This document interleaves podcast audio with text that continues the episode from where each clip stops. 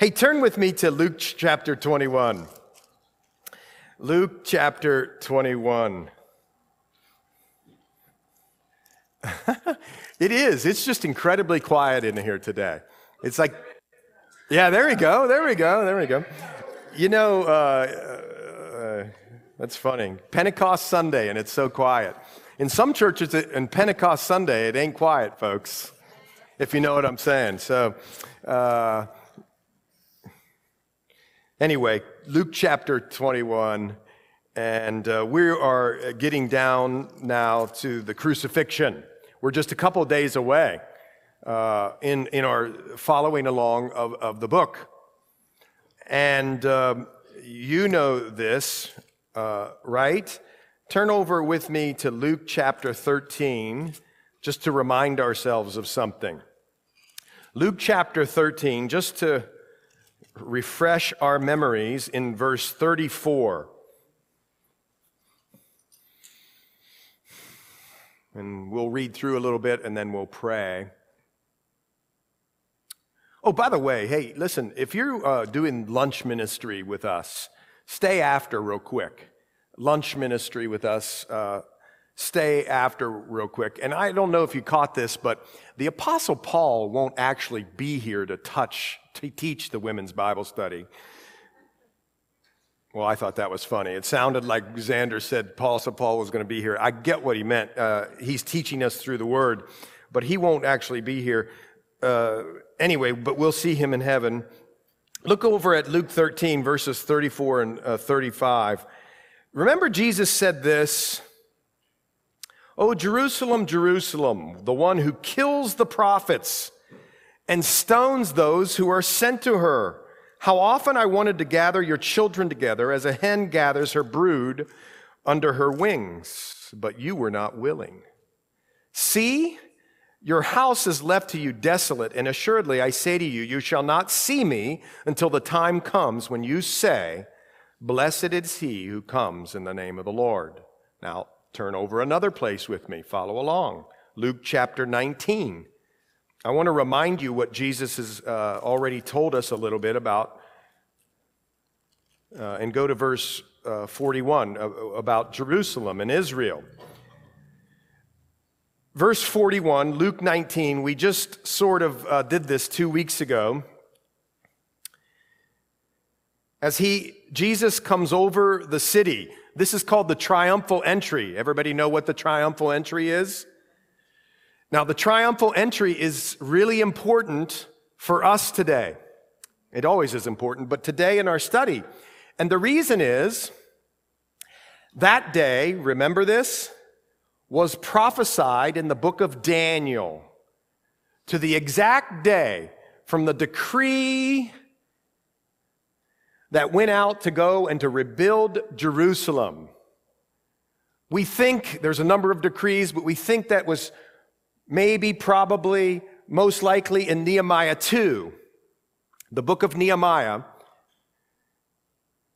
From that day until the day of the triumphal entry, I won't go through it all with you today, get the tape for it. There's a period of 483 years and that was fulfilled, that er, 483 years until Jesus would present himself to the city as Messiah. Everybody tracking with me? Daniel 9. That's several hundred years prior to the New Testament. And in fact, that came to pass, and we're going to read about it right here. 483 years have passed from the time of the decree in Nehemiah 2 to go rebuild Jerusalem until the day Jesus rides back into uh, Jerusalem on a colt, Zephaniah, to present himself now as the Messiah. Is everybody with me a little bit? Somebody's, yes, okay, good. You're being honest. Okay, there's a prophecy in Daniel 9. We're going to go look at it in a minute. Every, who, everybody put your hand up if you have a watch on. Yeah, you have a watch on. To God, Israel is the timepiece that God uses, so to speak. Kind of a weird way of saying it. God lives outside time and space, but Israel's God's timepiece. And for 483 years, 69 weeks, that's the prophecy in Daniel. Those weeks were, um, have already transpired from the day of Nehemiah 2 until the time that Jesus rode in on the triumphal entry. But here's the interesting part about Daniel it says there's 70 weeks appointed unto Israel. What happened to the last seven weeks or last seven years? What happened to those last seven years? That last one week period? What happened to that last seven years? Today we're going to talk about that. And what I'm saying is, we're seeing the culmination of the 483 years. Is now everybody kind of with me? and that happens in Luke 19, verse 45. Then he went, or excuse me, 41. Now, as he drew near, he saw the city, and what did he do? He cried. As he presents himself as the Messiah, he cries, If you had known, even you, especially in this your day, this is talking about, hey, Jew, Jewish folks, you should have known the book of Daniel, the things that make for your peace, but now they are hidden from your eyes, for days will come upon you when your enemies will build an embankment around you. Guess what?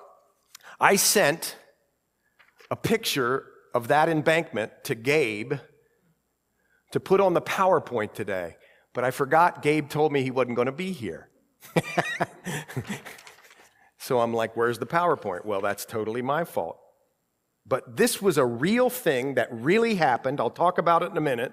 That you're going to build an embankment around you, surround you, and close you in on every side, and level you and your children within you to the ground, and they'll not leave you uh, in. Uh, leaving you one stone upon another because you did not know the time of your visitation he's saying here, Jesus, as he rides in on a colt, you should have known that today was the day. You should have known. And we sit here as uh, Monday morning quarterbacks, kind of, and say, yeah, you should have known. And yet, we don't study our Bibles very much. Now, why am I showing you all of that? because this is now coming into the couple days before Jesus is crucified. He has participated in this day called the Day of Questions. Most people believe, not all, we're not going to get into that today, but most people believe that happened on the Tuesday before the Friday, Good Friday, that he died. You catching it? And he spent it in the temple teaching and preaching, and we talked about that last week.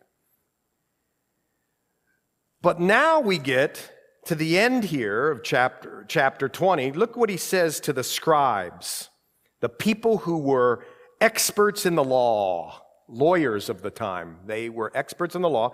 They said, verse 45, chapter 20, then in the hearing of all the people, he said to his disciples, Beware of the scribes who desire to go around in long robes, love greetings in the marketplace, the best seats in the synagogues, and the best place at feasts, who devour widows' houses and for a pretense make long prayers. These will receive greater condemnation. Wow. Now, I wish I would have given you the picture to Gabe to put up there, but I forgot Gabe was not going to be here today. I'm like, why isn't he responding? That's odd. Oh, he's in California. That's right. But anyway, I, I wish I would have given you, uh, given you the picture because do you know that the temple was the center of all Jewish life? Where was the temple located? Say it out, folks. What city? Jerusalem, and it's up on the Temple Mount area. And that place is the place of all Jewish life and society. It all revolves around that place because what resides up there? the glory, the glory of God in the Holy of Holies in the back of the temple. But up, up uh, on the Temple Mount, outside of the temple itself, were some courtyards. There was an outer courtyard called the Court of the Gentiles. Non Jewish people could go up there. But then it was like kind of like a Russian doll type of thing. But then as it got smaller and smaller and more blocked off, there was a place called the Court of the Women. It's just inside some gates there. I wish I could show it to you. That's closer in than the court of the Gentiles. And in that area was a place called the treasury. And from extra biblical sources, we know in the court of the women, where the treasury was, they had these 13 trumpet look at things set down where, you know, the open end of the trumpet would be down there. And the and what they were uh, uh, doing is each of the 13 trumpets, so to speak, they weren't really trumpets, but they kind of looked like it, was a place where you could give your money. And some say that each of the 13 was designated for different things. Got it? So now you're in the heart of all Jewish religion in the court of the Gentiles, up on the busy Temple Mount, Jesus has just been, listen, fighting with, debating with, arguing with all of the religious people of the time. In, the, in chapter 20, remember, he uh, taught and preached, and the chief priests were around. That's in verse 1 or, uh, of chapter 20. The scribes, the elders, there's all these people. And Jesus is saying, he's really giving it to them, kind of, except for he's just being truthful. But do you know what the end goal of what Jesus is doing with these folks? It's not like me and you, or at least me.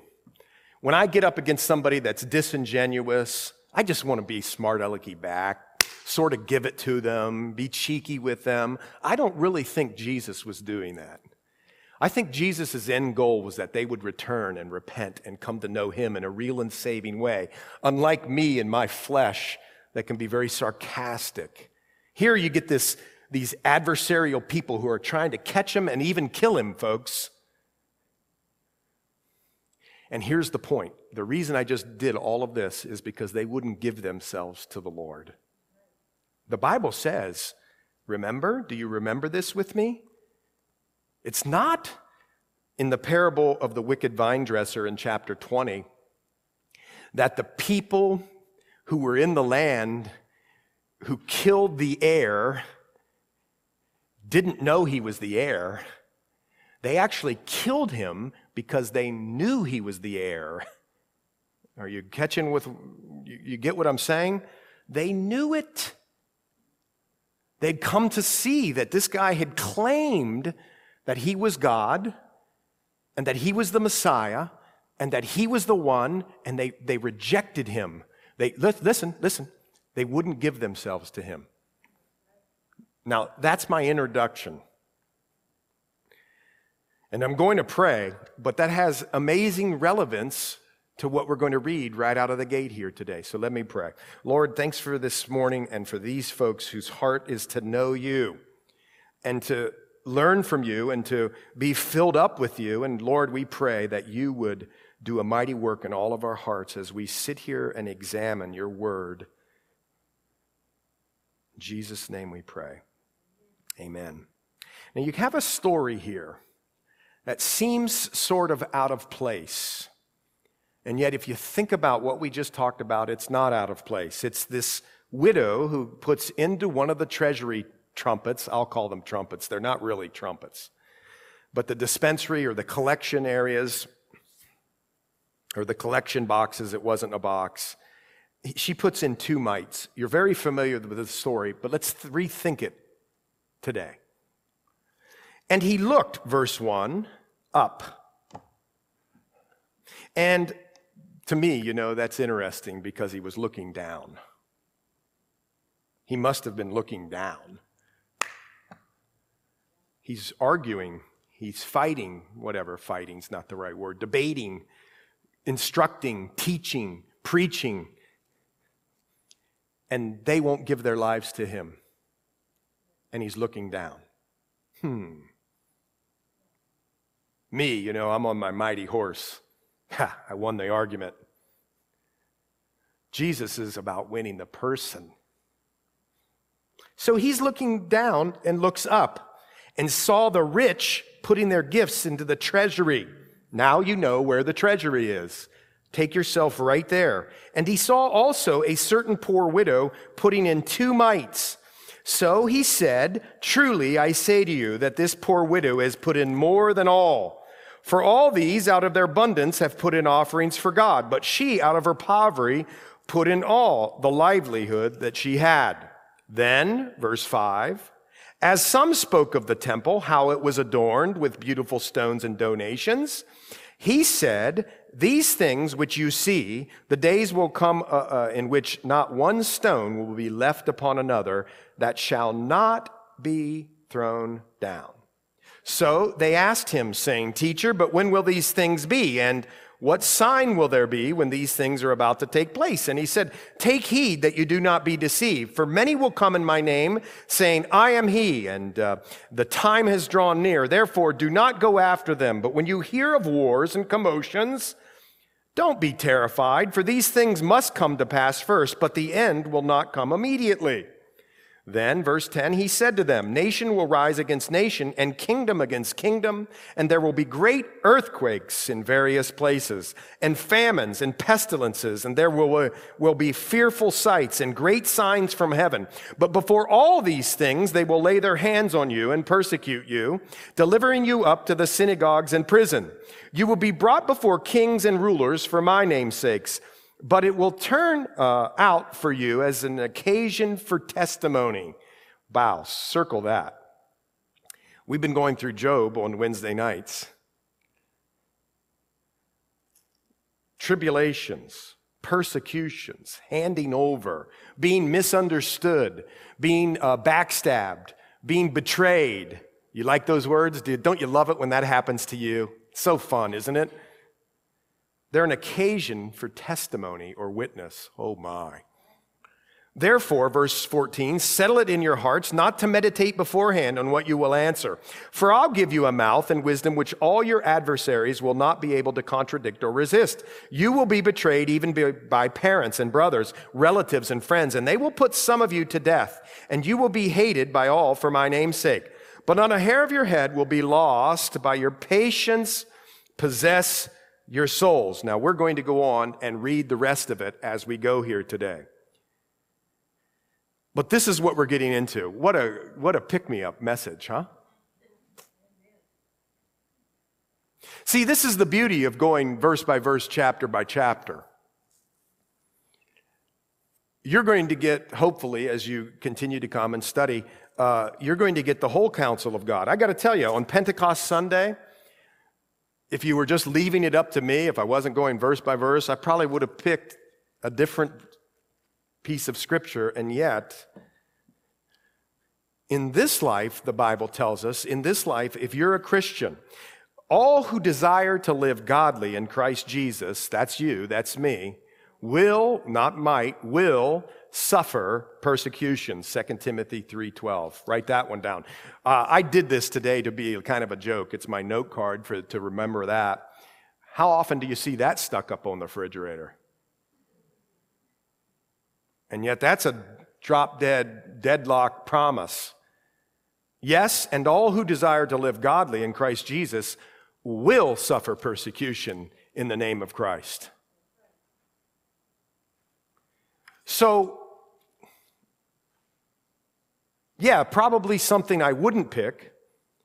And yet, how important because, folks, how in the world would we live this life with that promise that I just read to you without the person and work of the Holy Spirit? Man, would it be a drag? Would it be difficult? Would it be tough? Would it be almost, well, nigh impossible to do? Right?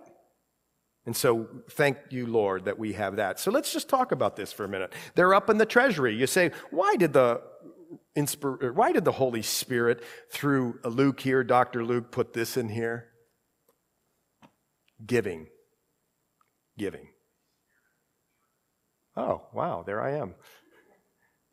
Listen to this. And he looked up and saw the rich putting their gifts into the treasury. Again, I'm touched. He was looking down. Uh, I'm not saying I know exactly what was in Jesus' mind. He was probably weary and worn, and he was marching to the cross for the joy that was set before him, which was us. And he knows the end that he's about ready to meet. You say, yes, but he was God. But yes, I would say back, he was fully man and fully God. And he had these things in his mind. When he gets to the garden, he sweats drops of blood. Father, if there's any other way, anything else, yet, Lord, not my will, but thy will be done. Thy will be done. He was, it was his delight to do the will of the Father. And here, though, we see he's looking down for some reason. He's tired, maybe. He knows what's coming, and he's trying to bring as many people uh, with him into the kingdom as he can. Of course, uh, he's shared with all of these people. He's Jewish himself. He wants these people to be in the kingdom, and they won't give themselves to him. So he looks up and he sees the rich putting their gifts into the treasury. In, this is in two other gospels. It's in Matthew and Mark. It actually says in one of those gospels that, listen, listen to this. He watched how they were giving. You, you know the Bible says this, right, folks? Let's talk about giving for a minute. The Bible says a number of things about giving in the New Testament. The Bible says that we are to give cheerfully. But we only give cheerfully if we're new creations. Because when we're not new creations with the Holy Spirit in our life, you know what's very hard to do? Part with your stuff. But when we come into a vital, dynamic, living relationship with the Lord of all creation by his son Jesus, we then start to understand that the stuff that we have really isn't ours at all. We're just stewards over the stuff. In that other gospel, it says, How do you give? Jesus notice how we give. I always say this, and I always think, man, I don't know if I should say this when I start to say it, but I'll say it anyway, and I say it every time. I would say if you're clutching your dollars or your check, and it's just hard to do it, I'd say just don't give it at all. Go home and, and pray about it. In fact, in the New Testament, it says, be very prayerful about what you give and then be very consistent about it. Whatever you give, whether it's money, time, or whatever, be very consistent. See, we here just want it to be between you and the Lord. We're not against passing the plate, but you ever pass the plate, you know, and you don't have your checkbook on you? Or you don't have the money and you see the plate start coming down the aisle and you say to your wife or your friend, Oh my goodness, do you have five bucks? Any, nobody said that? I've said that. I'm like, Oh man, we didn't come with any, we never have cash. What are we going to do here? See, that's the improper motive for giving because you're concerned or I'm concerned when the plate is coming down. Oh no, what are other people going to think when I put it in there or don't put it in there?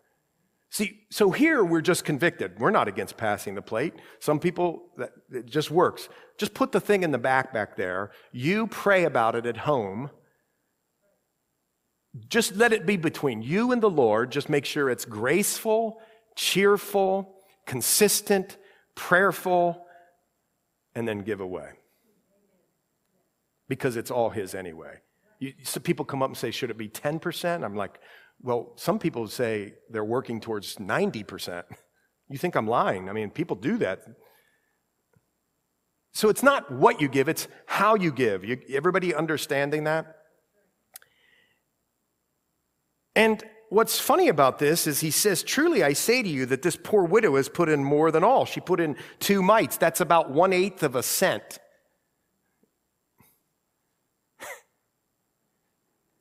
about one eighth of a cent. Rich people were putting stuff in there. So you, you see, if you were rich and you were in the court of the Gentile or the women there, and you had these, you know, you ever seen those things you do like at, a, at the beach fun house or whatever, the carnival? You put the money in and it spirals down and it makes all kinds of noises. Some people have surmised that's what the rich were doing. Hey, look at, listen to this. Ka-ching, ka-ching, ka-ching, ka-ching, ka-ching, ka-ching, ka-ching, ka-ching, ka-ching. I'll be here for hours with the stuff I have. Hers were just clink, gone, nothing. He saw how they were uh, giving. Something was beautiful about it. And he said, Truly, I say that she's putting in more than all, for all these out of their abundance have put in offerings for God. Uh, but she, out of her poverty, put in all the livelihood sh- she had. So one of the things is it's not, uh, God looks at how you give. You find that from another, the gospel. But here's one thing you should know it's not the amount given, but it's the cost to you, the sacrifice. You, you, know, you know, in the last chapter of 2 Samuel, you could turn there if you want, or you don't have to, but you, you know, there's this very interesting thing that David says in the exact last chapter of 2 Samuel. It's in uh, 24, I believe. Is that the last chapter, I hope? Okay, good. There's this thing where David comes, or, uh, or Gad comes to David in verse 18 and says, I want you to build an altar to the Lord on the threshing floor of Araunah the Jebusite. So he goes according to the word of Gad up as the Lord commanded. He looked uh, and saw the king and his servants coming. Araunah does. So Araunah went out and bowed before him. Araunah says, Why has my Lord, verse 21, the king come to his servant? And David said, Well, to buy the threshing floor from you, to build an altar to the Lord, that the plague may be withdrawn from the people. And Araunah said to David, verse 22, Let my lord the king take and offer up whatever seems good to him. Look, here are oxen for burnt ox, uh, uh sacrifices, threshing implements, and the yokes of the oxen for wood. All these things, O King Araunah, uh, O king, Araunah has given to the king. And Araunah said to the king, May the Lord your God accept you. Then the king said to Araunah, No, but I will surely buy it from you for a price nor will I offer, uh, I will surely buy it for a price, nor, nor will I offer burnt offerings to the Lord my God with that which costs me nothing. So David bought the threshing floor and the oxen for 50 shekels of silver. And David built there an altar to the Lord. David knew it.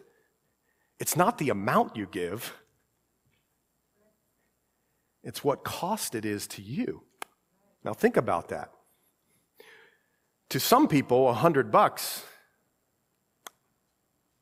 it hurts, man. To some people, a hundred bucks is like, who cares if I even lose it on the street? It's no big deal to me. And here, the beautiful part is, she had a, apparently a great attitude. She was a hilarious giver, and she didn't just give the Lord a tip. This cost her something. There's something about consistent giving. Isn't this an upbeat message you all are loving? A consistent giving that the Lord responds to. And you see it here. You say, well, why is that in here? I am convinced it's in here not just because it's money. We're talking about money here because people are going to ask me. But the Lord wants you to know that we're stewards of everything that He's given us, including our lives.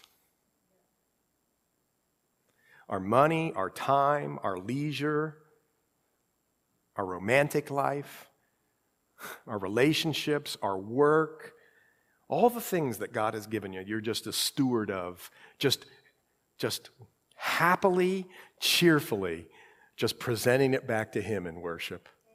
Isn't that wonderful?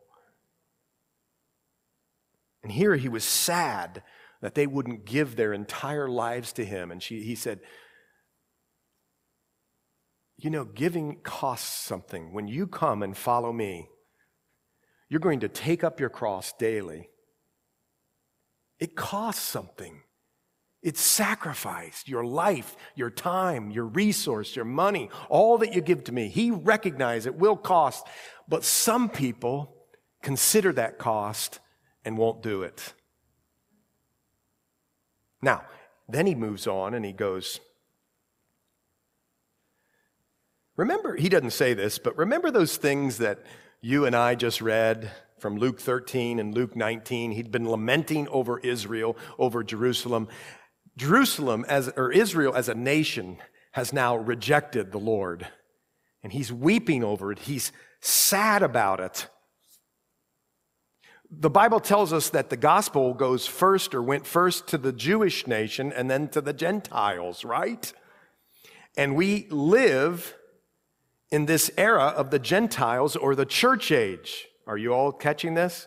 You guys, I know I'm kind of skipping around, but you're going to have to know this to understand the rest. We live in the church age.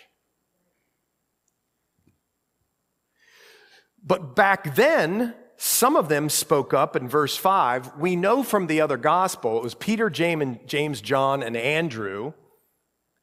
They get him alone as, as, he's walking out of the temple and he's going back, probably up on the Mount of Olives. You can see right down and see the temple. And they spoke of this temple and how it was adorned, and they asked, or how it was adorned with beautiful stones and donations.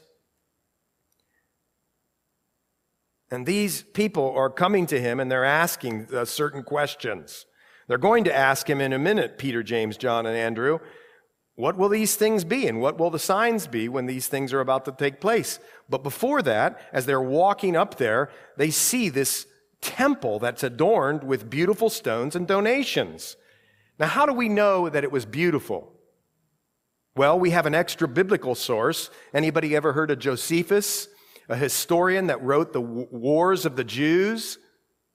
Okay, listen to what Josephus says about this temple. At one point in, the, in this book, he writes, The outward face of the temple in its front wanted nothing that was likely to surprise either men's minds or their eyes, for it was covered all over with plates of gold of great weight. And at the first rising of the sun, it reflected back a very fiery splendor and made those who forced themselves to look upon it to turn their eyes away, just as they would have done at the sun's own rays. But the temple appeared to strangers when they were at a distance like a mountain covered with snow. For as to those parts of it that were not gilt, they were exceedingly white because they had amazing pure marble that it was made out of. So some people would look up on the mountain from far away and goes, it's snowing up there. Isn't that interesting? So, to the Jews, it was unthinkable, William Barclay says, that the glory of the temple should be shattered to dust. No way. That thing is unbelievably amazing. And, oh, by the way, King Herod donated this vine that was put on the temple doors, so it just looked beautiful. The vine is a picture of Israel. Everybody tracking with me? I feel like we need to do jumping jacks, man. Is it the dog days of summer already? We're not even out of May. Well, anyway, here it is, and some of them spoke of the temple. They said, Look how beautiful that is. There's no way, Jesus, that's what they're saying. There's no way. You've said this, you've alluded to this kind of in the past. Is there any way that thing's going to be knocked down? Jesus says this in the reply These things which you see, the days will come in which not one stone shall be left upon another that shall not be thrown down. Now, you know this, right? Do you know this? Do you know your history? This is happening, this, uh, uh, you know, in the 30s AD. In 70 AD, that's why I got this map for you that Gabe was going to put up, except for I didn't know he was gone or I forgot he was gone. What happened was the Romans came in a couple years before 70 AD and they encamped around it. Do you remember when we read Jesus said there will be an encampment around you. They encamped around it, and like a boa constrictor, they just strangled out Jerusalem. But in 70 AD, two years hence, they were ordered not to harm the temple, but it's, uh, some history tells us that a drunk Roman soldier threw a lidded or lit torch, lidded, oh, that's funny, lit torch into the temple, and somehow it caught fire. And you know how those massive plates of gold I just read to you about? They melted and they went into the cracks of all those stones and the rocks. And there, these are massive stones. I mean massive. You, you don't know how they got these stones up here. And because they wanted the gold, isn't this interesting? The Romans soldiers, like a frenzy, like blood in the water type of thing for a shark, put those stones and took them and threw them over the side of the Temple Mount and extracted that gold for themselves. And thus, it came that that prophecy that Jesus said there's not going to be any stones left there came to pass in 70 AD. Isn't that fascinating? By the way, if you go to Israel now, you can walk down off the Temple Mount and you can walk among these exact stones. You see them, you see where they were thrown off the temple. So here Jesus said there's going to be this judgment for a national rejection of Jesus as the Messiah. I wish you would understand about giving. It costs you something. But you don't understand this following of the Messiah will cost you your life. And thus, there's a judgment for the national rejection of Jesus as Messiah. So then they ask him, that's actually where Peter, James, John, and Andrew come in. They asked him, saying, Teacher, but when will these things be? And what sign will be, uh, there be when these things are about to take place? And if you go to the other gospels, it says, when will the, they're asking these questions. You ready? This is important. When will the temple be destroyed? What will be the sign of your coming? And what's the sign of the end of the age? That's what they're asking. Of course, they want to know. But what happens here in the church is we read this thing that Jesus is doing here. It's called the Olivet Discord. How many people knew, discourse? How many people knew it was called the Olivet Discourse? Good. Well, we learned something today. It's found in Matthew 24 and 25. Jesus' Olivet Discourse. I can't imagine many more pieces of scripture that are debated and hotly contested than what we're about ready to read. Nothing is hotly contested as this. What does it mean? What does it mean? Where, what do we think about? What do, what do we talk about? Well, it's important to remember in 1 Corinthians 1.22, you want to write that down? It says that the Jews require a sign, not the Gentiles. The uh, Jews require a sign, but the church, wake up now, but the church don't require a sign.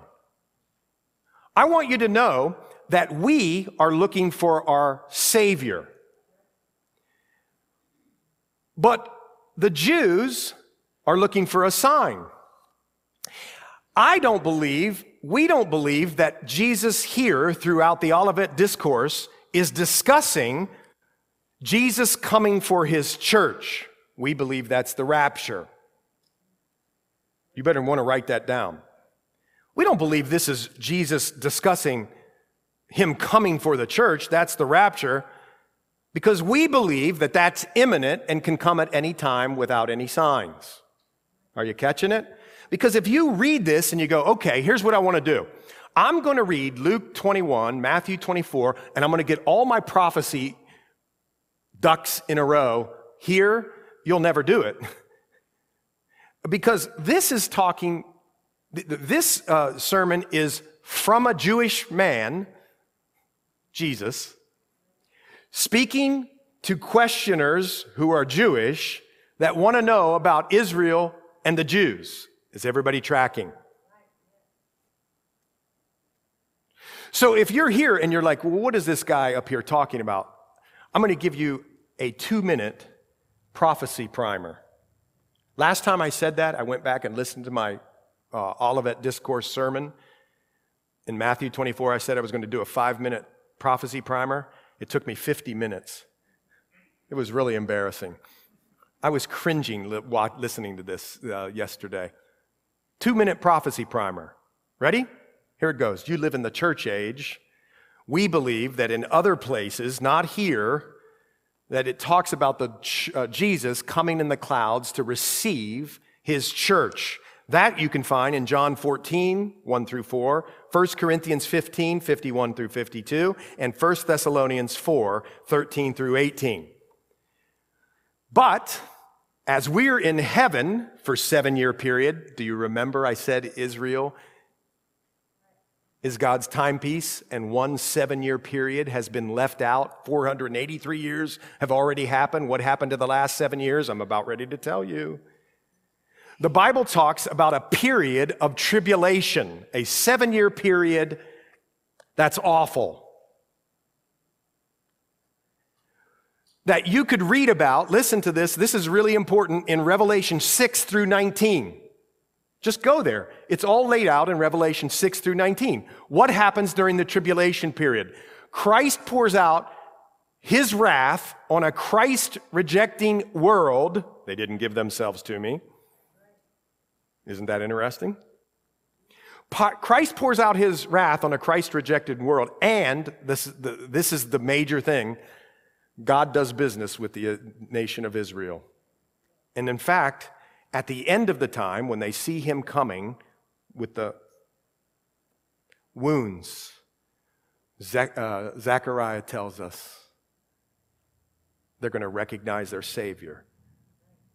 There's a hundred, during this seven year period, there's 144,000 Jewish evangelists. There's these witnesses at the Wailing Wall on the Temple Mount. We'll all see it. CNN, Fox News, whatever you watch, we'll all be able to see it. The Jewish people will be able to see it. They'll be prepping for this. God is pouring out his wrath on a Christ rejecting world. It's the tribulation period. At the end of the tribulation period, Jesus comes back to the earth. You could read about it in Revelation 19. Don't take my word for it. Go read it yourself. With who? With us.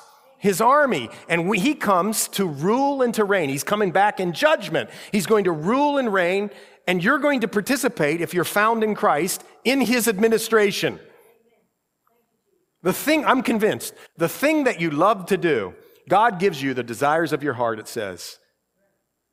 The Bible does. I'm convinced during that time, the thing that God has implanted in you, that's what you're going to be doing in his administration. Like, you know, some people like to fix up things. I, I can't stand to fix anything. I hate it. It brings me, I break out in hives when somebody says fix. He loves it. He's going to be in charge of the construction department. I'm going to be in charge of watching sports and hiking.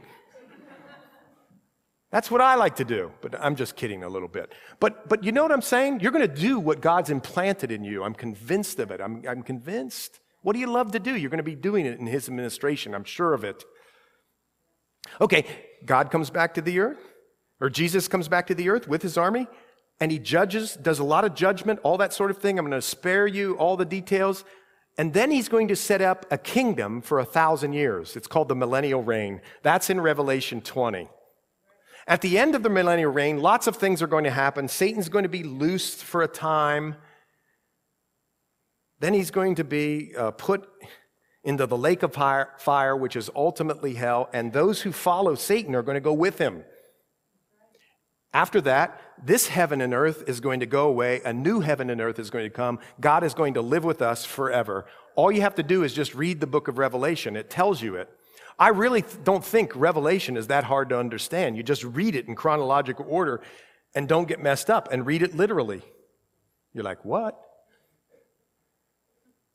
Okay, that's prophecy primer. This chapter speaks about that seven year period. Oh, by the way, this seven year period that we call the tribulation in the Bible is called the time of Jacob's trouble, Jacob, Israel, or it's called Daniel's 70th week, we just found the lost seven year period. Here it is. Ready? Let's read it. So they asked him, saying, Well, come on, tell us about when the temple be destroyed. And what sign will be there when these things are about to take place? And he said, Take heed that you do not be deceived. For when many will come to my name, saying, I am he, and the time is drawn near. Therefore, do not go after them. But when you hear of wars and commotions, do not be terrified. For these things must come to pass first. These things must come to pass first. But the end won't come immediately. Then he said to them, Nation arise against nation, kingdom against kingdom, and there will be great earthquakes, various places, famines, pestilences, fearful sights, great signs from heaven. Sounds fun, right? No, it doesn't. It sounds terrible. But before all these things, they're going to lay your hands on you and persecute you, delivering you up to the synagogues and prison. Remember, they're Jewish people who've asked the question. You'll be brought before kings for my name's sake. It'll turn out it'll be an occasion for testimony. Settle it in your hearts not to meditate beforehand in what you'll answer, for I will give you a mouth of wisdom. We read this. And then in verse 16, you'll be betrayed even by parents and brothers. Doesn't that hurt? And they will put some of you to death, and you'll be hated by all for my name's sake, but not a hair of your head shall be lost. By your patience, possess your souls. Now,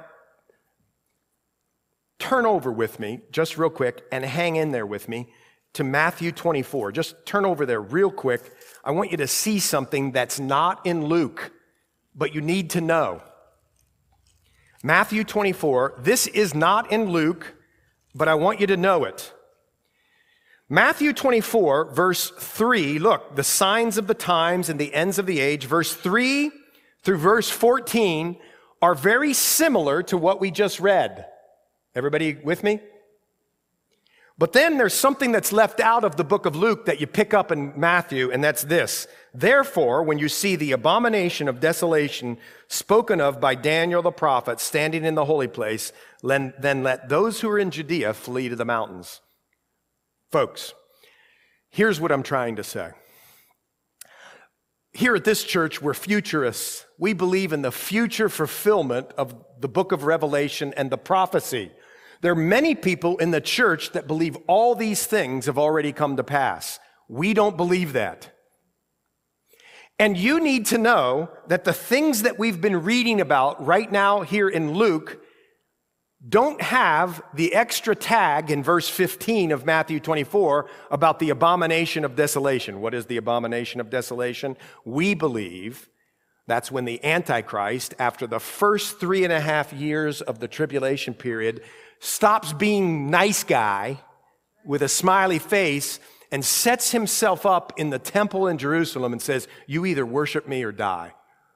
That's the abomination of desolation. By the way, did you hear what I said? That's three and a half years into a seven year period. It's right in the midpoint. So, what are these things that Jesus are saying here in verses 8 through verse 19? Well, futurists are split on this.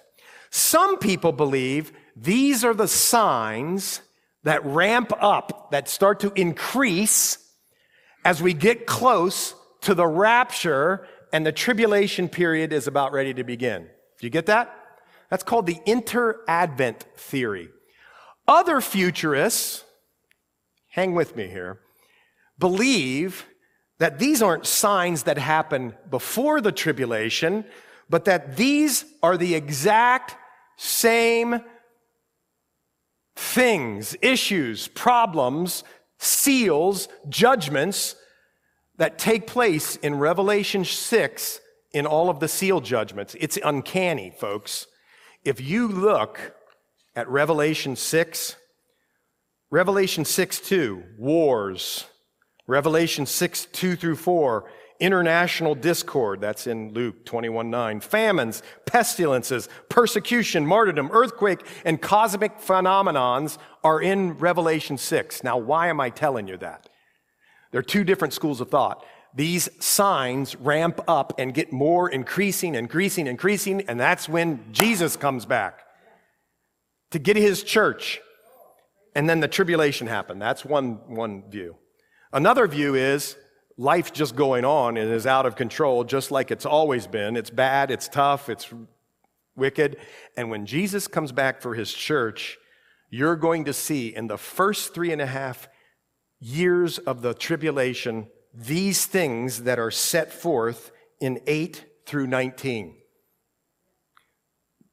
Did I explain that okay? For most of my life, I was, just going to tell you what I feel. You, you, you be a Berean. I was of the first type. But the more I look at Revelation 6, my goodness, these match exactly with the seal judgments.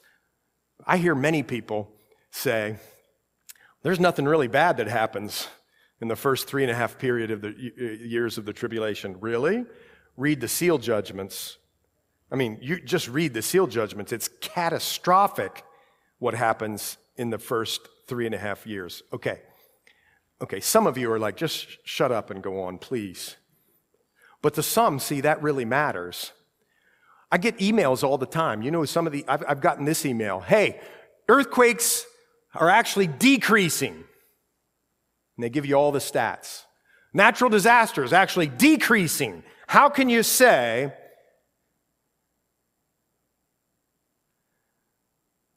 that this is ramping up when earthquakes, natural disasters are actually decreasing according to all the different people who count such things? Well, my answer would be it's because it's inside the tribulation. Everybody tracking with me? Great. Then, what Jesus does in verse 20, he gives us, again, this literal prophecy of the AD 770 fulfillment. The thing about Jesus is that makes all of you and all of us angry and mad. We like our things, you know, in bullet points, outlines. You know, if the teacher, heaven forbid, doesn't give you the outline and makes you think, you're like, wait a second. I need it in A, B, C, D, and E. Why are you going to F first, then G? Well, Jesus tells us, or at least the Bible tells us, sorry, that it's the glory of a king to search out a matter. That's what it says in the Proverbs. It's glory of the king to search out a matter. Jesus is just getting around to answering all their questions. Here he says, But when you see Jerusalem surrounded by armies, then you know its desolation is near. Now he's answering the question again When's this going to happen? That thing's too beautiful to be knocked down. There's no way anybody could knock this down. He's reiterating when you see Jerusalem surrounded by armies, then know its desolation is near. Let those who are in Judea flee to the mountains. Let those who are in the midst of her depart. And let not those who are in the country enter her, for these are the days of vengeance, that all things which are written may be fulfilled. Verse 22. But woe to those who are pregnant and to those who are nursing babies, for there will be great distress in the land, and they will fall by the edge of the sword and be led away captive captive into all nations, and Jerusalem will be trampled by Gentiles the until the times of the Gentiles are fulfilled. Now, there's a near fulfillment of that prophecy, and that near fulfillment happened in AD 70. I told you about it. Roman soldier, drunk, throws his lantern in. It catches on fire. They knock the stones off of the mount. That happened already.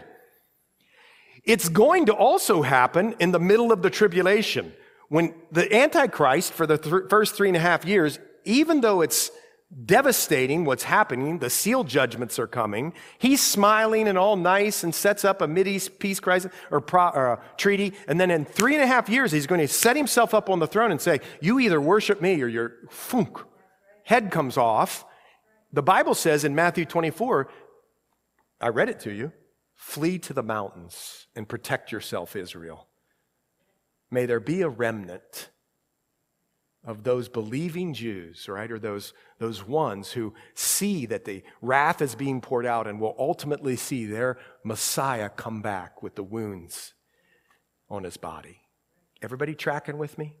Okay, I promise we're going to have a point about this in about an hour. No, five minutes. So then, they already asked a third question. They wanted to know, well, when are you coming back? So he answers it in verses 25 through 28. Here's when I'm coming back. Basically, what he says is, you, anybody who's in the tribulation period at the time isn't going to have to guess whether I'm coming back or not. At that time, there will be signs in the sun and the moon, in the, and then the stars and on the earth distress of nations, with perplexity. The sea and the waves are roaring, the nations are roaring. Men's hearts are failing them from fear and expectation of those things which are coming on the earth. For the powers of heaven will be shaken. Then they will see the Son of Man coming in a cloud with power and great glory. This is Revelation 19, folks. Now, when these things begin to happen, look up and lift your heads because your redemption draws near. Israel, listen, Israel's future redemption, Romans 11 says, all Israel shall be saved. Israel's future redem- redemption is associated, folks, with the tribulation. Here it is. Look up because your redemption draws near. Now, wait a minute, just a real quick timeout. You might be saying to yourself, well, where am I during this time? If you're in Christ, we believe you're in heaven. Chapters 4 and 5 of the book of Revelation. You're looking down. You're in heaven with the Lord. Here, the Israelites will lift up their heads because their redemption draws near. Isn't that beautiful? Okay, now watch. Then he spoke to them a parable Look at the fig tree and all the trees. When they are already budding, you see and know for yourselves that summer is now near. So you also, when you see these things happening, know or happening, know that the kingdom of God is near. Assuredly, I say to you, this generation will by no means pass away till all things take place. Heaven and earth will pass away, but my words will, will by no means pass away. What does this mean? Just hold on here, man. You're going to be blown away at the end, I think. Not by me, but by the Lord. Well, here's what I think this is mean. Traditionally, most people have uh, associated Israel with the fig tree. And on one hand, that probably is, there's, there's some truth to that. Think about it. Israel goes away as a nation only to reappear in 1948. No other nation in the history of the world has completely gone away and come back. And so many thousands of years later.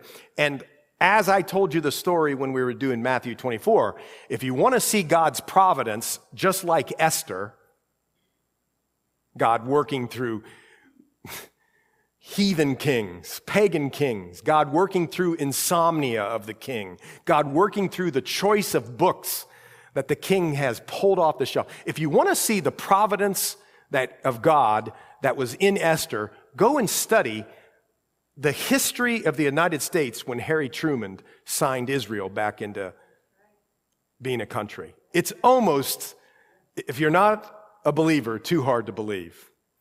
Harry Truman had a haberdashery, he had a hat store back in Missouri. His, his partner was Jewish. He learned a lot through the Jewish nation. When he gets to be president and he's sitting there the morning of, everybody is telling him, do not sign, do not sign, do not sign. His hero, General Marshall, says, if you sign, I quit. And yet, he'd heard those stories and the faithfulness of God through his friend. And when it came time in 1948 to sign Israel back into nationhood, he signs it. And they come back. It's the providence of God. Yes, I think that's true, but guess what, folks? So, so, so many people say when you see Israel come back to life, know that all these things we've been talking about is coming close. Yeah, maybe. But it also says, in all the trees. Look at the fig tree and all the trees. When you're already budding, you see and know for yourselves that summer is now near. No, I think what's happening there is God is saying ultimately, yeah, yeah, maybe Israel, but really remember Israel.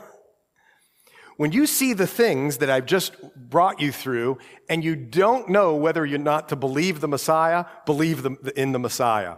Because when spring comes, summer is right behind it. Are you catching what I'm saying? You know when you see the signs contained in the first part of this chapter, Israel, that I'm coming back. And there will be no mistake. I think that's what he's saying.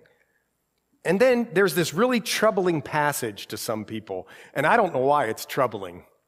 It says this Assuredly, this generation will by no means pass away till all things take a place. People say, Well, come on, man.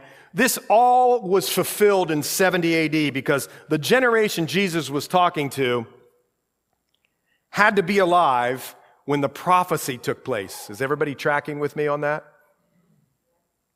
That's not what that's saying, in my opinion. What that's saying is when you see those signs, which haven't happened yet, folks, but when you do see those signs, it's going to come really fast. The tribulation period, boom, boom, boom, things are going to be happening. And that generation that sees those signs will by no means pass till all things have taken place. Heaven and earth. Okay, now, you're saying, oh, this is just great. You've just given us a 40 minute thing on something that may or may not apply to me. Listen, folks, I can't think of anything more that applies to us. Watch what he says here. But take heed to yourselves, verse 34, lest your hearts be weighed down with carousing, drunkenness, and cares of this life. I don't know. Maybe, maybe you don't carouse anymore. That used to be my lifestyle. Maybe, you, maybe you're not drunk all the time anymore. That used to be my lifestyle. Wow, I'm three for three here. But I bet you the third one got you. Don't be weighed down with the cares of this life, and that day will come on you unexpectedly. What the Lord is saying is to the Jewish folks then, but He also says to us in other places, He's saying to the Jewish folks, Repent and come to know me in a real and saving way. To us, he says, the day of salvation is today. You, the Bible says, want to escape the wrath. What do you mean? Watch, keep reading with me. Verse 35 For it come as a snare on all those who dwell on the face of the whole earth. Watch therefore and pray always that you may be counted worthy to escape all these things that will come to pass and to stand before the Son of Man. You're like, come on, man, get to the point. Well, we believe you avoid the wrath if you're in Christ. You're not appointed unto wrath. You'll be taken out. The Lord will come in the clouds and you'll be raptured and you'll be in heaven. What the Lord is saying to us is, today is that day. Don't go by. If you think you're a churchgoer and that will get you into heaven, it doesn't. If you think you're a giving person who gives a lot of money and helps people, that doesn't get you into heaven. Church doesn't get you into heaven. Committees don't get you into heaven. Being good doesn't get you into heaven. Only the blood of Jesus Christ applied in your life, my life, gets us to avoid the wrath. But for them, he's saying the same thing. You watch, the things that we've just been talking about are going to come on you unexpectedly, and I don't want you to be unexpected for you. I want you to know. That's the first thing he says. Look back up in 30. Know for yourselves that summer is near.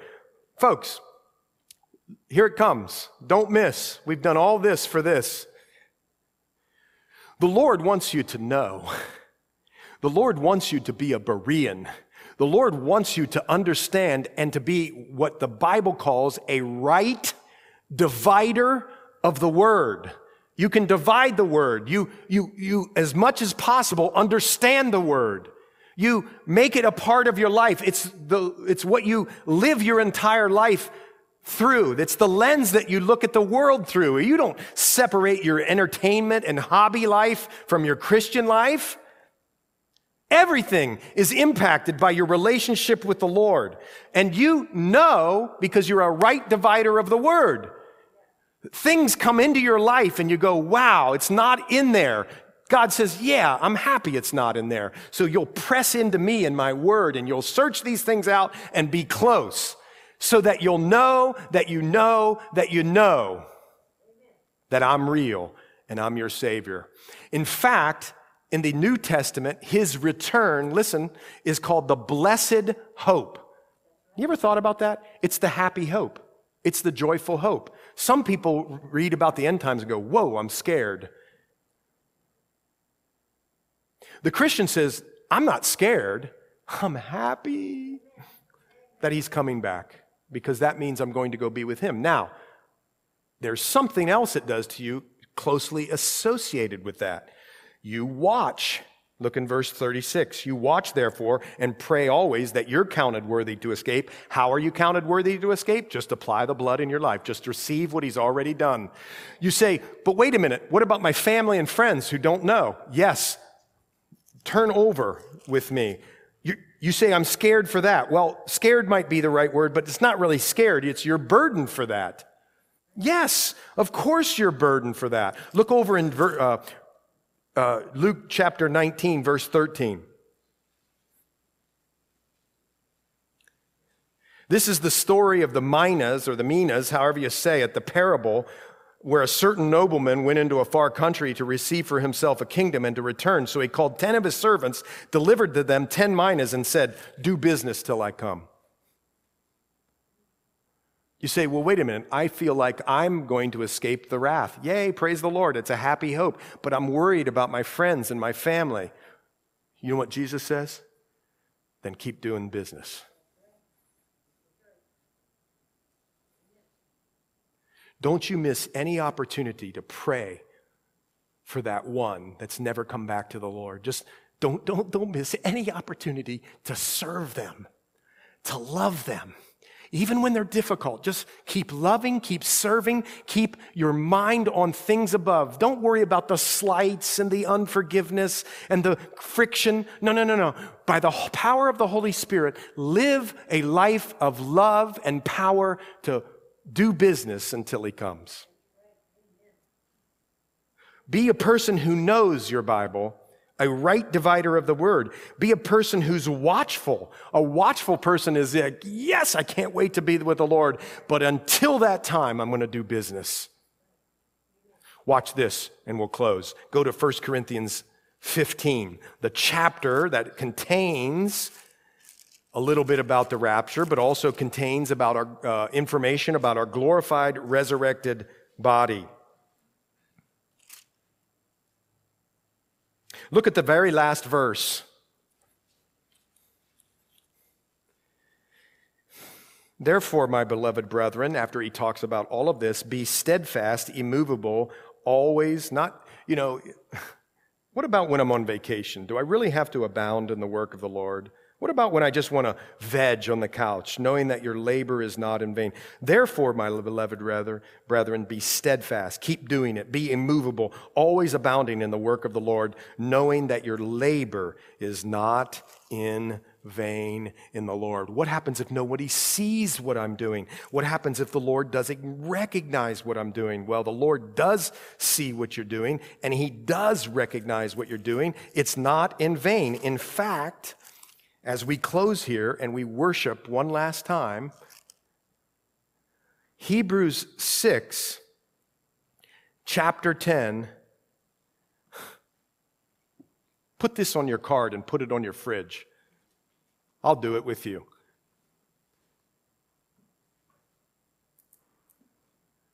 For God is not unjust to forget your work and labor of love, which you have shown toward his name in that you have ministered to the saints and do minister. As we become filled up with the Lord, our mission is to keep doing business. Do you really think your, your, your mission is to get Instagram follow? Well, you know, I guess you could say it. whatever you're doing, inst- whatever, work, whatever you're doing, it's unto the Lord, doing business into your come. Yes, I'm going to be a great worker and do my work, but I'm more interested in people's salvation than I am whether I get 17 bonuses this year. I'm more interested, and, and you, you're tempted to think, but, but, but does the Lord ever see? Hebrews 6 says he'll never forget it. So as we pray and sing this last song, I just want you to know that you now have a broad picture of the Lord's plan. You're going to be living out into eternity, and these are the things you're going to pass through. But until that time, until eternity, we're to do business until He comes. Let's pray. Well, Lord, thank you so much for this morning and for this word. And uh, we pray, Lord, that you would do a mighty work in our hearts and lives.